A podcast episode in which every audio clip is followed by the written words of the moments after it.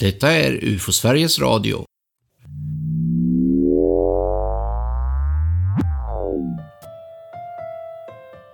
Det är en kylig höstdag, fredag kväll. Du sitter i bilen, långt ifrån allfartsvägarna. Skogen omger dig. Tankarna snurrar. Ska vi sova i tält? Är det utedass? Finns det vilda djur? Får vi någon mat? Men så dyker målet för resan upp. Och det är faktiskt i civilisationen. Du kliver in genom ytterdörren och nu väntar 2 dygn fullspäckat med aktiviteter. Det blir rollspel, thailändska rislyktor, tipspromenad, märkliga bilder, filmer och berättelser, middagar med lotteri, grupparbeten och allt möjligt. Och allt handlar om UFO. Du har kommit till UFO Sveriges fältundersökarkurs.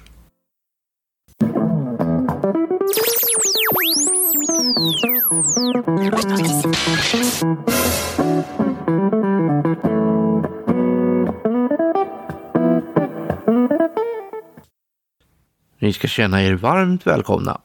I UFO Sveriges radio idag hör vi Åsa Lund, Christian Umeland, Claes Svahn, Thomas Wischanek och jag själv heter Tobias Lindgren. Och det var inte alls länge sedan vi alla sågs tillsammans, men vad säger du Thomas?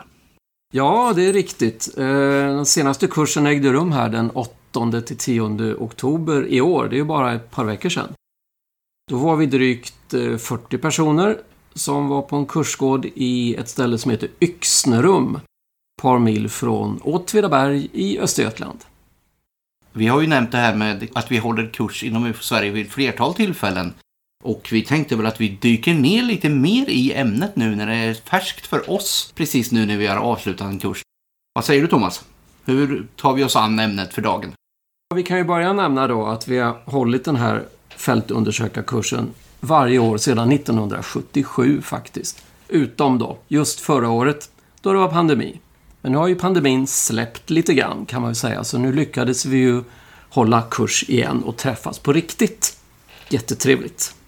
Ja, absolut, man får väl verkligen säga att det var ett giltigt förfall i den här sviten av kurstillfällen som vi har haft varje år. Men i alla fall så är det så att vi under en helg i oktober är det vanligtvis. Så samlas vi då ett gäng UFO-intresserade och så får vi lära oss allting om UFO-fenomenet, om UFO-Sverige och hur man undersöker en UFO-observation. Vi kallar ju den här kursen för fältundersökarkurs och det är väl det man blir. Ja, det är ju riktigt och det är ju så att efter den här kursen så kan man hjälpa UFO-Sveriges rapportcentral med att undersöka en UFO-observation ute på fältet, alltså bland vittnen där en observation har skett. Det är därför vi kallar det för fältundersökare. Och det är ju det som är kärnverksamheten inom UFO Sverige, att undersöka de här märkliga fenomenen. Och det behöver vi ju intresserade för att göra då, för att vända på alla stenar. Man kanske ska börja med att förklara lite hur det fungerar här då med rapportcentralen. Det kommer ju in rapporter till UFO Sverige som vi vill undersöka. Och det är det som är då den kärnverksamhet som UFO Sverige håller på med, att vi undersöker de här märkliga händelserna. Och den första mottagningsinstansen då är ju det som vi kallar för rapportcentral. Många av de här rapporterna, de behöver ju egentligen inte någon utredning utan de är ganska enkla, vi förstår vad det är som ligger bakom. Vi har ju ganska god erfarenhet av, ja, ser mönster och så vidare. Men de rapporter som kräver lite mer, det är ju de som de här fältundersökarna ska arbeta med sen. Där man behöver jobba lite extra, gärna åka till personerna som är vittnen till någon märklig händelse och så vidare. Vad säger du Thomas? Jo, men det är ju så det är. Det får man ju vara inställd på, att det blir ju inte att undersöka stjärnfall här, precis, det är inte det är frågan om. Utan vi har den här kursen då som sagt under en helg och då kan det vara bra att passa på och berätta att det är ju inte helt gratis det här. Det kostar någonstans mellan 2-3 000 kronor per deltagare, men då är det också helpension. Alltså det ingår mat och logi för en hel helg. Så det är ju mycket prisvärt med tanke på allt som man får lära sig. Ja, verkligen. Vi har ju lagt den här nivån för att vi vill att alla ska kunna komma hit och att det inte ska handla om att det är massa ekonomi involverat. Så vi vill ju verkligen att det ska vara öppet för alla som är intresserade. Ja, och då kan vi ju också passa på att säga att man får inte vara rädd för att anmäla sig till kursen och tänka jag kan ju ingenting om UFO. För det är ju liksom hela tanken att man ska lära sig. Så det behövs inga förkunskaper alls egentligen. Man kan vara intresserad men nollställd kunskapsmässigt. Så att säga. Det man ska ha i bagaget är ju ett intresse för ämnet. Och har man det inte så kommer man att få det, det kan vi lova. Precis. Också sådana saker som ålder spelar ingen roll. Är man 18-åring eller 70-åring spelar ingen roll. Vi tar hand om alla på bästa sätt. Ja, verkligen. Och det blir en väldigt dynamisk grupp. När man vet ju inte riktigt vem som kommer. Så det blir ju väldigt trevligt på det här viset. Vi brukar ju köra en jättekort presentation i början. Och det är verkligen folk från alla samhällsskikt och yrkeskategorier. Och ja, det är väldigt spännande, väldigt spännande faktiskt.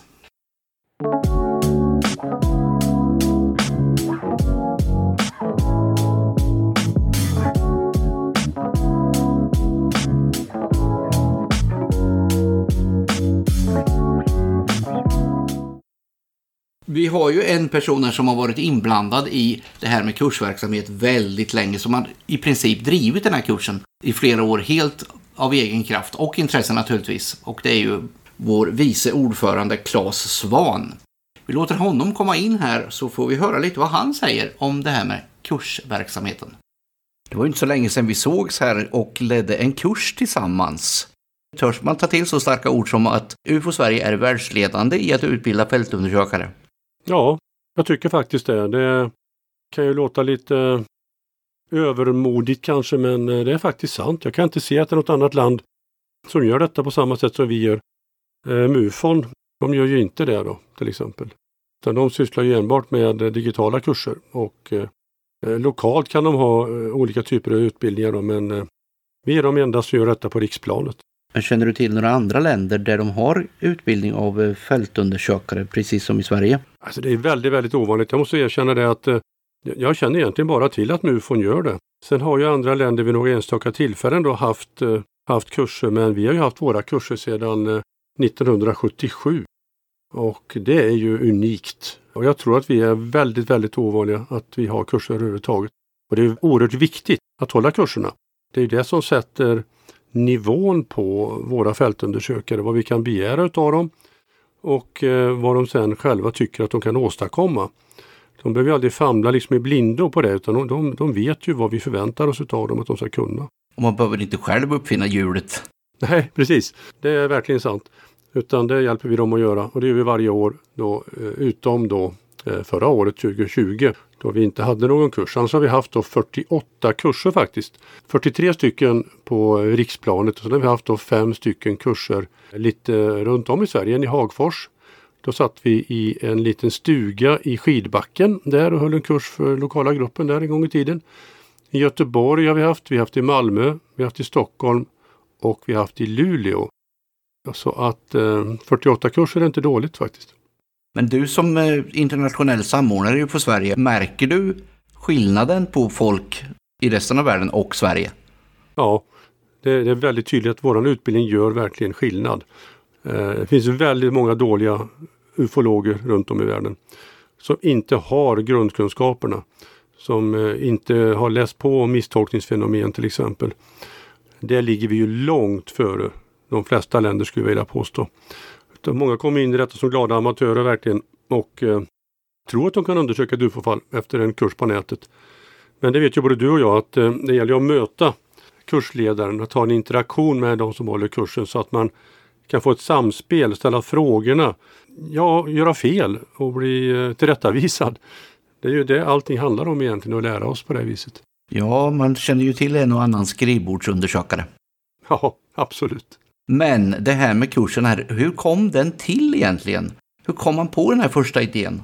Ja, så idén kom egentligen från UFO Sveriges tidigare ordförande Bevan Berthelsen som tog över efter Karl-Axel Jonsson en gång i tiden. Bevan jobbade inom Köpings UF-förening. När han kom på idén då hängde ju resten av gruppen då i Köping på detta och byggde upp en kurs då. Ingvar Dam till exempel, han hade ju kontakter inom Baptistkyrkan i Lersäter för han hade haft scoutmöten där. Och han kontaktade Baptistkyrkan och märkligt nog hade de inga synpunkter på att det hölls UFO-kurser i deras lokaler. Det är ingen kyrka visserligen, men i alla fall, det var ju väldigt vidsynt av kyrkan att ställa upp på det. Och så kom då Lersäter att mellan åren 1977 och 1995 att bli UFO Sveriges kursgård. Och jag glömmer ju aldrig när jag var där första gången, det var ju jättehäftigt, folk bodde ju på varandra, man bodde i kollektiv verkligen. Och det snarkades till höger och vänster och det sågs väldigt lite och det var väldigt, väldigt kul. Mitt första möte med UFO Sverige var just den här kursen då i Lersäter 1992. Ja. Ja, och det var ju precis som du säger, alla låg lite huller om buller och det var väldigt trevligt. Ja, och det var det som är grejen nu också egentligen. Det ska vara trevligt. Även om det är ett ganska hårt kursprogram så ska man ha skoj, komma därifrån och känna att man har en samhörighet. Att det här var skojigt. Man kommer hem med en glädje och känner att jag vill fortsätta jobba med de här grejerna. Har man inte med sig den, då blir det ju liksom stopp direkt. Och nu för tiden är det då lite mindre spartanskt än vad det var på den tiden. Ja, verkligen. Och det är tur för oss som är lite äldre numera. Men med tanke på UFO Sveriges inriktning här då på 70-talet, det krävdes inte en förändring inom organisationen för att det skulle bli den här kursen. Jag tänker på, det var ju väldigt mycket tefat och så i början. Ja, det kan man tro va, men Karl-Axel Jonsson då som var den som drev den tefatsfalangen kan man väl lugnt säga. Han var inte alls intresserad av att det skulle undersökas eller utbildas. Han struntade rätt mycket i att Bevan kom med de här idéerna och lät helt enkelt Bevan Berthelsen och Köping köra sitt race. Och han körde sitt race och sen några år senare så lämnade han ju UFO Sverige efter ett stort bråk på en riksstämma då. Men kursen fortsatte att leva kvar. Kursen är ju fortfarande väldigt livaktig och vi har ju haft den här på ett handfull olika ställen i Sverige. Ja, det är det. Jag tänker på utgångspunkten. Vad ville man egentligen när man drog igång en kurs? Vad var syftet? Vad var tanken? Ja, tittar man på de tidiga bilderna och på kursprogram och så gällde det ju att man skulle undersöka bland annat landningar då. Att man skulle kunna ta jordprover och mäta eventuell strålning och sånt där. Och det gör vi inte längre för att sådana rapporter förekommer ju nästan inte. Men idén var egentligen densamma som idag. Att vi skulle bli bättre på att prata med folk. Att skriva ner vad de hade sagt, att analysera detta. Att kontrollera gentemot kända fenomen på himlen. Så att... I de fotspåren har vi egentligen vandrat sedan 1977 faktiskt. Att lägga en väldigt bra grund för undersökarna här. Ja, exakt. Och då kommer man in på det här att kursprogrammet har förändrats under åren. Och ibland har det varit väldigt populära saker som har tagits med. Jag tänker på speciella sådana flugor eller sådär som har varit poppis som har försvunnit. Ja, vi hade ju en del om cirkelfenomen i början på 90-talet givetvis. Idag är det ju ingen längre som hittar några sådana i Sverige och ingen som gör några sådana i Sverige. Så det är ju borta. Det är ju en sån sak som har kommit och gått. Sen har vi alltid haft olika typer av utomstående föreläsare. Och då kan det handla om lite vad som helst faktiskt. Från fake news till astronomer eller till... Vi hade ett inslag då från Rymdstyrelsen, Johan Markopoulos, som berättade om Tintin och hans resa till månen. Så att jag menar... Vi försöker ju då att ha lite kul, lite underhållning också samtidigt som man lär sig någonting. Va? Men annars har det varit, jag gick igenom nu inför det här programmet och gick igenom kursprogrammen sedan jag blev ansvarig. Och jag blev ansvarig sedan 1991 har jag hållit ordning på de här kurserna. Och nu under senare år ihop med dig Tobias. Men i början var det ju jag själv egentligen som arrangerade detta. Och det är ganska likartat. Mycket misstolkningsfenomen, vittnespsykologi. Alltihop det där fanns ju med redan då. Kursen av idag då, och jämfört med de tidiga kurserna på 70-talet, känner du att det finns någon egentlig skillnad där? Så jag tycker ändå inte det. Det har alltid handlat om att kunna identifiera saker som folk har sett. Så grundbulten i kursen är densamma. Sen har det alltid funnits en del olika kursinslag. Men det vill vi även ha idag faktiskt. Och vi försöker att få in utomstående inslag. Som ett år hade vi ju ett föredrag om Sasquatch, alltså Bigfoot i nordvästra USA. Och sånt intresserar ju folk. Va? Alla inom vår intressesfär har ju Fortiana, alltså okända fenomen, i sina bokhyllor hemma. De har ju läst om Allt ifrån spöken till paranormala fenomen, till sjödjur och så vidare. Så det vill de också höra lite om. Och då har vi, när vi kan då, med sådana kursavsnitt för att hitta underhållning, information, kunskapsberikande. Ja, absolut. Det är ungefär som den här podden. Det ska vara informativt men även underhållande. Även om det inte handlar egentligen om underhållning. Men någon gång här i brytningspunkten här där du började ta över kursen och blev ansvarig så bytte vi namn. Det hette tidigare fältforskare. Det hette det faktiskt när jag gick den första gången. Ja. Men sen bytte vi där till fältundersökare. Det var 1996 som jag tyckte att det var förmätet att kalla oss forskare. Jag tyckte inte att vi kunde stå upp för en sån beteckning egentligen. Vi är trots allt inga forskare. Vi är inte utbildade vetenskapsmän. Man kan använda forskare i ett vitt begrepp också. Men det förde tankarna lite fel. Jag tycker att vi är undersökare av de här märkliga fenomenen. Så från och med 96 så hette den fältundersökarkurs. Och jag tycker det ändå var en bra förändring. Den känns ändå rimlig och den nivån kan vi hålla och stå för. De här då som är väldigt intresserade, som bara läser att det finns en kurs i ufologi. Vad är det som gör att de ska hoppa på det här i framtiden? Det är två saker egentligen. De som verkligen vill engagera sig inom UFO Sverige. Som vill vara med och undersöka rapporter. Som vill bli fältundersökare. De ska absolut gå kursen. Sen är det de som kanske bara är intresserade av ämnet men vill veta lite mer. Och de får ju ut väldigt, väldigt mycket av kursen också. Jag har ju pratat med många nybörjare efter de här kurserna. Vi har ju delat upp de här i en fortsättarkurs och en nybörjarkurs som vi kör parallellt under de här dagarna, fredag till söndag kan man säga. Och de kommer ju alla därifrån med en känsla av att de har lärt sig någonting helt nytt. Någonting som de inte visste förut. Va? De får ju väldigt mycket positiv respons ifrån varje kurs. Där folk säger att de gör jättekul. Därför är det väldigt många trevliga människor och lärde sig enormt mycket som de inte hade en susning om. Vi har ju utbildat väldigt många personer genom åren. Vad händer med alla de här personerna? Ja, en del stannar ju kvar och blir faktiskt fältundersökare. Men de flesta går ju vidare med andra intressen eller läser UF-aktuellt och Rapportnytt och är nöjda med det. Vårt problem inom UFO Sverige är ju att vi har en alldeles för liten rapportcentral. Den vilar egentligen på en person och den personen har ju fullt upp med att undersöka fall. Och vi har ju pratat mycket om att bygga ut rapportcentralen. Det måste vi göra. Och jag hoppas att vi kommer att nå dit här också. Vi kan ta bättre hand om alla dessa undersökare som bara går och väntar på att få ett fall att utreda. När vi lyckas fånga in dem i början av deras karriär, att de får lite spännande saker att syssla med, då hänger de kvar också. Så det är väl så. En del tappar vi och en del behåller vi. Senast vi höll kursen här hade vi en väldigt rolig övning som vi kallar för rollspel. Det visade sig att det var väldigt svårt för kursdeltagarna den här gången. Så hur skulle du vilja utveckla det? Hur kommer sig idén för rollspel fram från första början? Ja, det första rollspelet vi gjorde det var år 2000.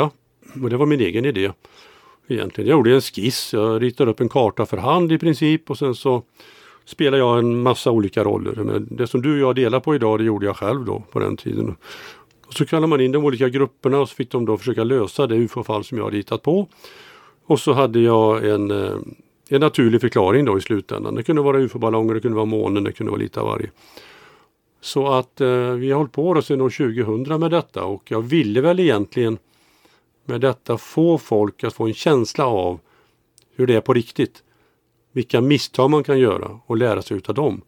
Att begära ut rätt papper från rätt myndigheter. Att ställa rätt frågor till vittnena. Att fylla i rapportformulär på rätt sätt. Det är exakt samma idé som gäller idag när du och jag gör de här rollspelen. Och jag tycker de är väldigt viktiga fortfarande. De är ju ett lite roligt inslag också. Folk tycker det är skojigt. Det skrattas mycket och efteråt så alla minns ju rollspelet. Eller hur? Ja, verkligen. Tycker du att det gav effekt? Gjorde de samma effekt redan från början? Ja, jag tycker att det gav effekt faktiskt. De folk lärde sig då basgrejer i alla fall. Och både du och jag har upplevt att många glömmer bort dem där efter ett år också, tyvärr. Tyvärr. Men vi försöker ändå att banka in detta år efter år. Och jag tror ändå att det här är väldigt, väldigt nyttigt. Och att man faktiskt, när man står inför sitt första UFO-fall, framförallt som nybörjare. Då minns man tillbaka ändå på en del av detta och kan använda de redskapen som vi har gett dem att utföra en bra undersökning. Jag tror att det är en väldigt stor del av vad du som undersökare behöver bära med dig. Och utan det här rollspelet skulle du vara sämre utrustad helt enkelt när du går ut i ditt första UFO-jobb. Ja, för det är ju som ett gigantiskt torrsim i den här undersökningsmetodiken. Ja, det är en bra beskrivning. Det är det verkligen. Det är ju torrsim och det är ju vi som är bassängen där och det är mycket vatten som fylls i där. Det bestämmer ju egentligen deltagarna själva och ibland är bassängen inte halvfull tyvärr en gång, men den ska ju bli full. Men det är inte varje år vi har kört den här rollspelet i den här typen av torrsim, utan vi har ju gjort lite andra experiment utomhus. Det har vi gjort och man ska inte avslöja allting, vi kanske gör om dem igen, men vi har ju fått kursdeltagarna överraskade av plötsliga händelser kan man säga, som de sen ska försöka återge för någon som intervjuar dem. Och vi har också försökt att visa hur svårt det är att bedöma avstånd på himlen och att också bedöma tidsåtgång, hur länge man har hunnit se en sak. Allt detta är ju saker som vittnena går bet på hela tiden. Och när man ställer en kursdeltagare inför de här sakerna så blir det oerhört lärorikt och tydligt hur svårt ett vittne har att återge riktning, höjd, tid och så vidare. Så det är ju väldigt intressant då för kursdeltagarna att lära sig det så att de har det med sig när de kommer ut till vittnena.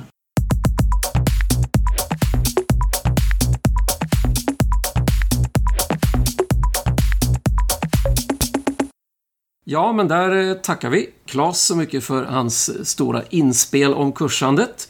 Och tänkte bara säga att precis som Claes sa så är det ju väldigt viktigt med sociala aktiviteter under en sån här kurs. Vi är ju många personer som umgås ganska tätt med varandra under 2 dygn och det gäller ju då att lätta upp det hela lite grann. Vi har ju allt det seriösa kring UFO-fenomenet som vi går igenom, men det behövs ju också de här lättsamma inslagen. Och det märktes ju inte minst i år då, eftersom folk har varit utan det sociala i ett helt år på grund av den här tråkiga pandemin. Ja, det var verkligen, det var inte svårt för folk att umgås om man säger så. Men vi kanske ska berätta lite mer om kursprogrammet så folk har en aning om vad det egentligen är som händer på en sån här kurs. Och egentligen då kan man säga att det börjar redan på fredag kväll, därför att då kommer de flesta kursdeltagarna till var vi nu är någonstans, en kursgård, och så inkvarterar man sig och så äter man lite kvällsmat och så minglar man och sitter och snackar om UFO för det mesta. Ja, så är det ju verkligen att då börjar man släppa på den här initiala lilla skyddsmuren som man har byggt upp eftersom man inte känner personerna som man träffar. Precis. Men sen då på lördag morgon så då är det ju... Det är då det drar igång på riktigt. Ja. Så att hela lördagen ägnas ju åt de olika kursmomenten då kan man säga. Och så fortsätter det på söndagen. Då blir det inte riktigt en hel dag utan på sen eftermiddag där så avslutar vi och då kan alla åka hem i tid. Men vad ingår då i den här kursen? Då är det ju som sagt lite olika moment och det skiljer sig åt om man är nybörjare eller fortsättare. Det var ju det Claes också nämnde. Det vill säga om man går kursen för första gången eller inte då. Det är ju många som återkommer och går den här kursen flera gånger. En del väldigt många gånger. Väldigt många gånger. Och det måste ju bero på att det är så trevligt. Det ligger nog absolut någonting i det. Men nybörjarpaketet så att säga, det är väl någon sorts basgrundstomme i det hela? Ja, det är det ju. Det är ju att lära sig grunderna i hur man undersöker ett UFO-fall då. Och det kan ju vara allt möjligt från intervjuteknik, vittnespsykologi, vilka verktyg som man kan använda. Det är både fysiska verktyg och internetverktyg för att undersöka. Och inte minst då det här som också Claes var inne på, alla misstolkningar som kan ge upphov till UFO-rapporter. Det är ju en väldigt viktig del av det hela. Och det kan ju tyckas kanske lite tråkigt då. Pratar vi bara om misstolkningar? Det gör vi inte. Vi har även en del gemensamma inslag då man går igenom märkliga UFO-fall, både svenska och utländska. Så som då inte har fått sin förklaring. Ja, precis. Men sen har vi också den här andra delen av kursen, de som kallas för fortsättarna. Där kör vi ofta lite mer, ja, det är fortsättningsämnen, mer avancerat kanske man kan säga. Lite grupparbeten runt olika UFO-fall kan det vara. Eller olika diskussioner om hur vår verksamhet ska vara. Det varierar väldigt mellan år, från år till år kan man säga. Det är fördjupande saker. Ja, precis. Man förväntas då komma ihåg det här med misstolkningar till exempel, som man ju gick igenom som nybörjare. Så många av de som går den här kursen år från år, de kanske skulle ta nybörjarkursen ibland. Ja, det händer väl att man kanske glömmer bort en del saker emellan. Så är det ju.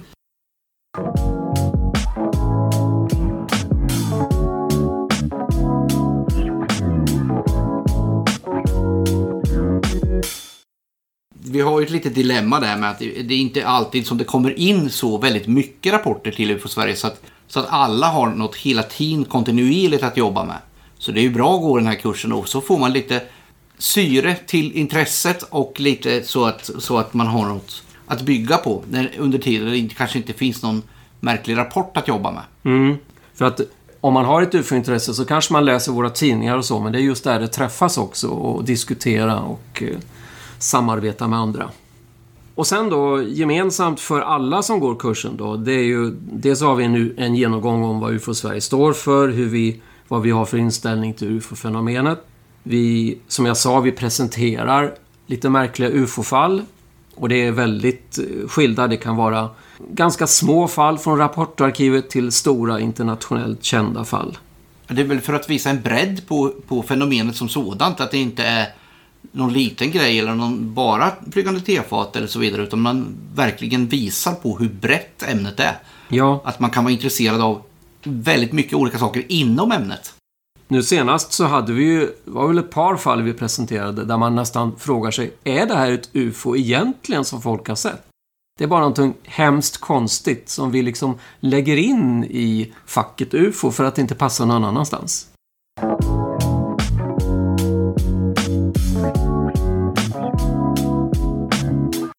Men en annan gemensam sak som vi har, det är ju i princip det Claes Svahn har sagt som är själva essensen i kursen. Det är ju när vi kör det här så kallade rollspelet. Och då är ju alla involverade förutom då Claes Svahn och Tobias Lindgren. Eftersom det är vi som har gjort själva rollspelet. Men det blir ju en jättestor grej. Hur skulle du vilja uttrycka det? Ja, det är ju liksom ett fingerat UFO-fall. Det är lite svårt att komma med ett riktigt UFO-fall om man säger så, utan ni fingerar ett UFO-fall med olika vittnen och det är en massa andra händelser som har hänt samtidigt som det här UFO-fallet. Och det är myndighetspersoner inblandade och allt möjligt. Och det här rollspelet det har ju varierat lite mellan åren, det är ju inte liksom samma upplägg jämt. Utan det finns variation på det. Men man ska ju säga att det är en komprimerad bild, vi har ju knallat in så mycket vi kan. För att man ska kunna beta av de här olika sakerna som skulle kunna hända i verkligheten. Så att under ett par timmar här så ska man försöka på något sätt åstadkomma en UFO-undersökning som kanske tar 2 veckor normalt. Det kan bli lite stressat, lite korvstoppning, lite att man inte riktigt tänker helt rätt hela tiden. Men det är en lärorikt. Det tror jag absolut. Jag har ju suttit på andra sidan och jag vet ju hur mycket jobb som är nedlagt i själva förberedelserna och så. Så att det är en väldigt intressant övning. Ja. Sen finns det naturligtvis utvecklingsmöjligheter och ses att kan man göra det så att det blir mindre stressigt kanske eller någonting sånt. Men det får vi se framöver. Intressant är det i alla fall.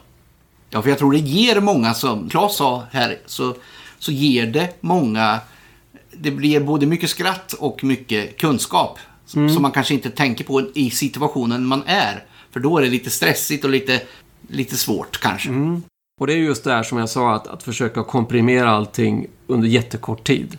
Det är ju liksom inte realistiskt riktigt, men ändå ger en massa infallsvinklar till problematiken. Och det är de vi vill försöka förmedla så att man kommer ihåg dem när man är ute på fältet sen. Mm. Så att man kan utnyttja de här verktygen som man får i den här kursen. Sen förutom rollspelet då, vi kan ju ta upp ett par andra saker som är lite mer lättsamma.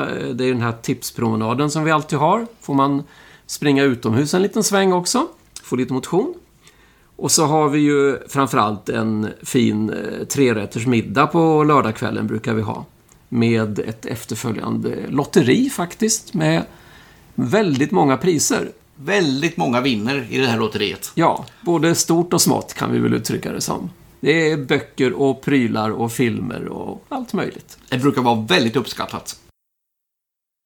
Och så en sak till som man också ska nämna här. Vi brukar alltid skicka upp så kallade UFO-ballonger på kvällskvisten.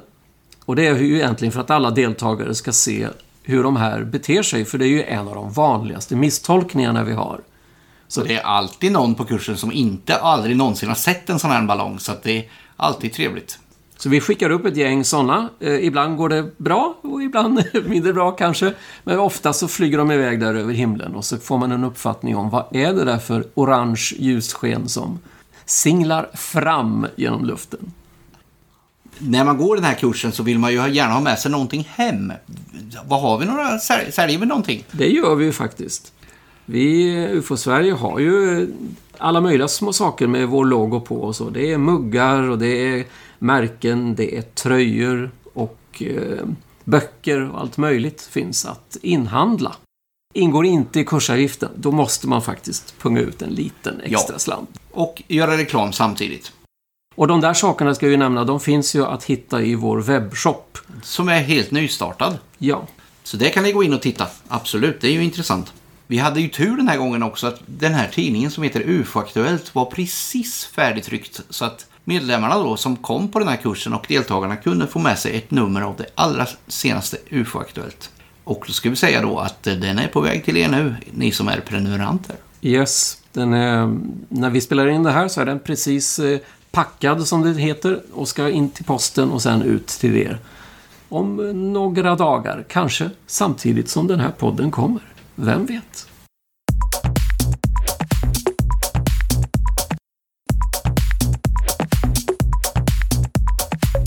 Vi brukar ju ha något alldeles litet extra, ibland ofta av lite mer underhållningskaraktär. Vi bjuder in några externa gäster, ibland pratar de om något seriösare och ibland är det mer av underhållningskaraktär. Ska vi nämna några exempel som vi har haft genom åren? Claes nämnde ju här tidigare Bigfoot och Sasquatch som ju var en väldigt intressant föreläsning. Sen har vi ju bland annat haft en så kallad mentalist som lite grann driver med vår föreställning om vad som är möjligt och inte. Ja, han är väldigt duktig på att lura sinnena. Precis. Så det är ju spännande. Vad har vi haft mer genom åren? Vi har haft spionjägare, vi har haft ubåtsjägare. Vad har vi? Har du något mer exempel? Ja, vi hade ju en så kallad astrofotograf, alltså en person som fotograferar stjärnhimlen på ett bra sätt. Som man... Ja, just det. Ja. Han hette Peter och han fotograferade stjärnhimlen från centrala Stockholm. Helt fantastiskt. Så att egentligen alla de här personerna har någon anknytning, inte alltid just till just UFO, men kanske något närliggande. Som något annat oförklarat fenomen eller rymden eller någonting sånt. Ja, vi hade ju en parapsykolog en gång då som pratade. Så det kan vara precis vad som helst, men det ska gå lite utanför själva kärnämnet då. Gärna med lite underhållningskaraktärer. Ja, brukar vara mycket uppskattat. Du Tobias, jag måste ju fråga dig, du och jag, vi har ju gått kursen nu några gånger kan man ju säga. Minns du hur det var när du började med kursen? Det börjar ju lite tråkigt skulle man kunna säga, för jag vet att jag var väldigt sugen på att gå den här kursen när jag insåg att det fanns en kurs. Så jag ringde ju då till Birgit Bergqvist hette hon som höll i rapportcentralen på den tiden och hon sa då de förödande orden för mig att tyvärr vi hade kursen i förra helgen. Aj, aj, aj tänkte jag, 51 veckor utan UFO, det här kommer ju inte att fungera. Men tiden har ju gått sedan dess. Och jag har väl kanske gått den här kursen 20 gånger då. Det kanske var bra för mig att vänta de där 51 veckorna. För sen fick jag verkligen luft under vingarna då när jag kom till den kursen där sen. Hur står det till med dig själv? Ja du, mina minnen från första kursen är nog lite vaga. Men vi kan väl prata med någon som har alldeles färska minnen. Nämligen Åsa Lund som var nybörjare på senaste kursen. Hej Åsa, är du med oss? Hej, jag är med, absolut. Vad trevligt. Mm. Du var ju nybörjare på senaste fältundersökarkursen här. Du kan väl berätta lite kort bara om vem du är och ditt intresse för UFO? Jag är 49 år och har läst och intresserat mig för UFOn sedan jag var barn egentligen. Så jag har velat gjort det här i flera år, men nu äntligen blev det av. Nu är det inte corona längre heller, så nu var det ju en kurs i år. Annars är jag mest intresserad av UFO i så här populärkultur, men det här var väldigt spännande att få vara med om. Vad hade du för förväntningar på kursen i förväg? Liksom, vad visste du innan eller vad trodde du?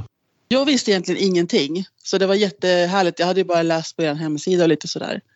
Det var ju mer andra i min närhet som trodde att jag skulle bli liksom foliehatt och gå runt i skogen och leta UFOn och så. Men det har ju förstod jag ju att såklart att det inte var. Men det var mycket häftigare än vad jag trodde att vara med. Men gick du kursen som inställning att nu ska jag bli en sån här fältundersökare? Ja, både det och lära mig liksom mer om hur det funkar, hela grejen. Ja, allt kring UFO Sverige och sådär. Ja. Vad har du då som intryck som nybörjare? Något som kanske överraskade dig eller så? Det är att det var mycket, mycket svårare och mycket, mycket, vad ska jag säga, torrare. För jag tänker om man har en massa fördomar så tror man nog att det är flum. Och det är ju 0% flum fick man ju lära sig. Vilket jag tycker var bra. Nej, precis. Vi har ju en väldigt faktabaserad inställning till det här. Och det framkommer väl ganska tydligt. Ja, men verkligen. Och som sagt, det är det jag tror att folk som inte är så insatta tror att det är bara någonting helt annat än vad det är. För det här känns ju mer nästan som CSI liksom, eller polisarbete än någonting annat. Ja, men det blir ju så när man ska undersöka någonting. Man måste ju ta reda på allting och vända på alla stenar och så vidare. Exakt. Vad har du för egen inställning till UFO, det här med undersökningar då? Fenomenet som sånt. Alltså jag tror ju på att det finns någonting annat. Alltså det känns som att det måste finnas något. Vi kan inte bara vara ensamma här i universum. Men däremot har jag ju liksom inte sett någonting själv. Nej, det är ju inte alla som har gjort det. Men det är ju alltid spännande att komma ut och prata med folk som har sett någonting. Exakt. Jaha, hur gör du nu då? Kommer du och har du funderingar på att gå kursen som fortsättare? Absolut. Jag har varit jättepepp på det. Vad bra, då kanske vi helt enkelt får se dig nästa år. Det hoppas jag på. Det vore kul. Men du är hur som helst väldigt nöjd med allting som vi fixade och ordnade. Ja, men jag tycker det var otroligt bra fixat. Att ni har ju lagt ner hur mycket tid som helst på förarbete och sånt. Det är jätteimponerande. Eftersom alla liksom har vanliga jobb på sidan om. Så det här är ändå en fritidssysselsättning för de flesta. Så att jag är jätteimpad. Ja, roligt. Jo, som sagt, vi alla lägger nog ner ganska mycket tid på det här. Speciellt Claes. Ja. Jaha, men då tackar vi dig för pratstunden här och hej så länge. Tack själv, hej. Och vad bra, då tänkte vi gå över till att prata med en annan av kursdeltagarna, nämligen Christian Umeland. Tjenare, hallå där. Du låter som du är från Värmland. Ja, det är sanningen det. Jag bor i Borgvik i västra Värmland. Så att där kommer jag ifrån. Trevligt, jag är uppväxt själv i Värmland även om det inte hörs. Ja, men kanske lyser igenom lite Karlstadmål där. Ibland kanske. Jaha, du gick ju kursen för första gången, det var ju 2 år sedan nu. Ja. I ett ställe som heter Gryt i Östergötlands skärgård. Och så gick du den nu igen då här precis nyligen. Får man fråga, vad var det som gjorde att du gick kursen en gång till? Ja, men det var väl nyfikenheten att man ville lära sig lite mer. Det var ju en bra genomkörare 2019. Så att, men så, som alla intressen så vill man ju hålla sig up to date. Hänga med. Det senaste. Och att man blir lite bättre. Så den första kursen gav betydligt mycket mer smak alltså? Ja, så enkelt var det faktiskt. Och sen var det ju så himla trevligt första gången. Och andra gången visade det sig. Jag måste fråga hur du kommer in på det här med UFO-ämnet från allra första början. Vad är det som fångade ditt intresse? Ja, men jag tror jag alltid haft ett intresse av att lösa gåtor. Det är nog egentligen själva... Eller jag gillar inte när saker är olösta. Jag har ju tidigare varit väldigt intresserad av Palmemordet till exempel. Så att saker som är olösta är ju... intressant. Och nu när Palmemordet officiellt är löst så tänkte jag att nu hänger mig hänger jag mig till UFO-gåtan. Vad skönt att vi får äntligen någon som kan lösa den då. Ja. För det har vi ju saknat. Ja, det är min ambition att det ska vara löst snart. Hur var ditt intryck då av kursen som fortsättare? Tyckte du att det gav något extra? Ja, men det gjorde det. Absolut. Så det var ju lite gemensamma övningar och lite övningar vi som gick igen. Så att nej, det var väldigt bra, för då kan man fördjupa sig och diskutera lite mer. När man vet att de andra är insatta också, så är det lättare att ha en fortsatt diskussion på något vis. Och träffa likasinnade som är också intresserade av det här ämnet. Ja, precis. Nej, det var väldigt bra. Det var ju lite fördjupning i slutet på söndagen. Där var det diskussion om förklaringsmodeller. Det tyckte jag var väldigt kul. Det är ju spekulation helt enkelt. Ja, just det. Vi hade litet arbete där om olika teorier om vad UFO-fenomenet är för någonting. Ja. Det är ju sånt som man kanske inte går in på med nybörjarna riktigt. Nej, och det är väl sånt man kommer till insikt också, att det finns ju ingen seriös ufolog som tror att alla olösta rapporter har en förklaring. Så att man har liksom samsyn på det där. Vi fortsätter. Känner du att du gärna vill bli undersökare, verkligen ta tag i fall också? Är det det som lockar dig? Japp. Jo, men det tycker jag vore väldigt kul att försöka lösa något verkligt fall. Jag har väl gjort lite små försök själv, men inga större grejer. Så det hade varit kul. Verkligen gå till botten och lyfta på alla stenar och så. Ja, precis. Eftersom du inte vill att det fortfarande ska vara olöst, som sagt. Nej, då mår jag ju lite dåligt när det är olöst. Ja. Så att det är ju, om man kan hjälpa någon att få klarhet i en observation, så är det ju väldigt kul, tänker jag. Ja, då kan vi ju alltid hoppas på att det dyker upp kanske något i Värmlandstrakten i alla fall. Ja, det händer ju mycket kul i Värmland, vet du. Ja, frågan är hur mycket UFO det händer, jag vet inte. Nej, men det var... Nej, men det är alltid trevligt att börja med en lokal händelse där man har kännedom om sin trakt och sånt där. Det gynnar, tror jag, intresset också. Precis. Nej, men det har ju historiskt sett hänt en del roliga grejer i Värmland faktiskt. Vi har ju bland annat haft flera projekt i Värmland där vi har varit där och besökt och gjort undersökningar om lite märkliga händelser faktiskt. Ja. Verkligen, och då kommer vi in på det här med lite äldre fall, så kallade cold case, där vi gräver upp fall från olika områden, och det kan man ju absolut också jobba med som undersökare. Och då jag tänkte på parallellen till Palmemordet där. Ja, det är verkligen. För det är väl verkligen ett cold case, det måste ju vara väldigt kallt nu, eller? Ja, det är otroligt kallt. Vi sitter ju på det här UFO-arkivet i Norrköping, AFU. Ja. Och där finns det ju väldigt många fall från hela Sverige som har undersökts för länge sedan och kanske inte så bra som vi hade önskat. Så där kan man ju absolut börja och jobba med fall under tiden man väntar på att det ska dyka upp något färskt. Ja, det är ju alltid bra med nya ögon på gamla fall. Ser man ju i alla typer av utredningar att... Det kan vara bra. Ja, och det brukar ju Claes alltid framhålla också, att man ska återkomma till gamla observatörer faktiskt ganska regelbundet om man kan, för att höra hur har de samma minnen av berättelsen och vad har det betytt för dem och så vidare. Det kan ju ha hänt saker efteråt som har påverkat vad de kommer ihåg och så. Ja. Men vad säger du? Vad är den stora behållningen av en sån här UFO-kurs? Ja, alltså det är ju... Jag gillar ju människor och... Det var ju en stor spridning av yrkesgrupper där. Det var någon ekonom och någon lastbilschaufför och journalist och programmerare och en kock. Så att det är en väldig blandning mellan vad det är för folk där. Men jag noterar ju en gemensam nämnare, och det var ju att alla är oflummigt nyfikna, om det kan vara en gemensam nämnare. Ja, vi försöker ju verkligen hålla det på en seriös nivå, så att en del kan ju få en bild av att det är, precis som du säger, flummigt på något sätt. Ja. Men det är det ju inte. Nej, verkligen inte. Och det är ju en del i mitt intresse är ju att liksom det vetenskapliga i UFO-gåtan.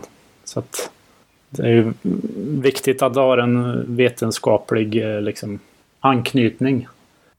Ja, och där kan jag ju säga också att vi ibland ser ju också den här kursen som ett slags litet filter. De som kanske har en annan inställning än vad vi har, de faller ofta ifrån när de har gått kursen, när de märker att jaha, det här var kanske inte riktigt vad jag hade hoppats på. Nej.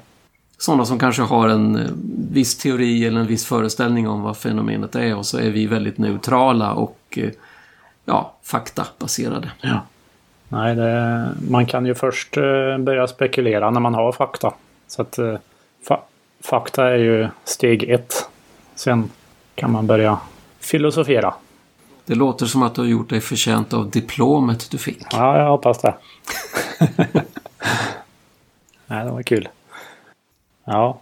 Då får vi tacka dig från vår sida här och hoppas vi ses snart igen. Ja, tusen tack för det. Det var roligt att pratas vid. Då hoppas vi åtminstone att vi syns till kursen nästa år. Absolut. Ha det bra.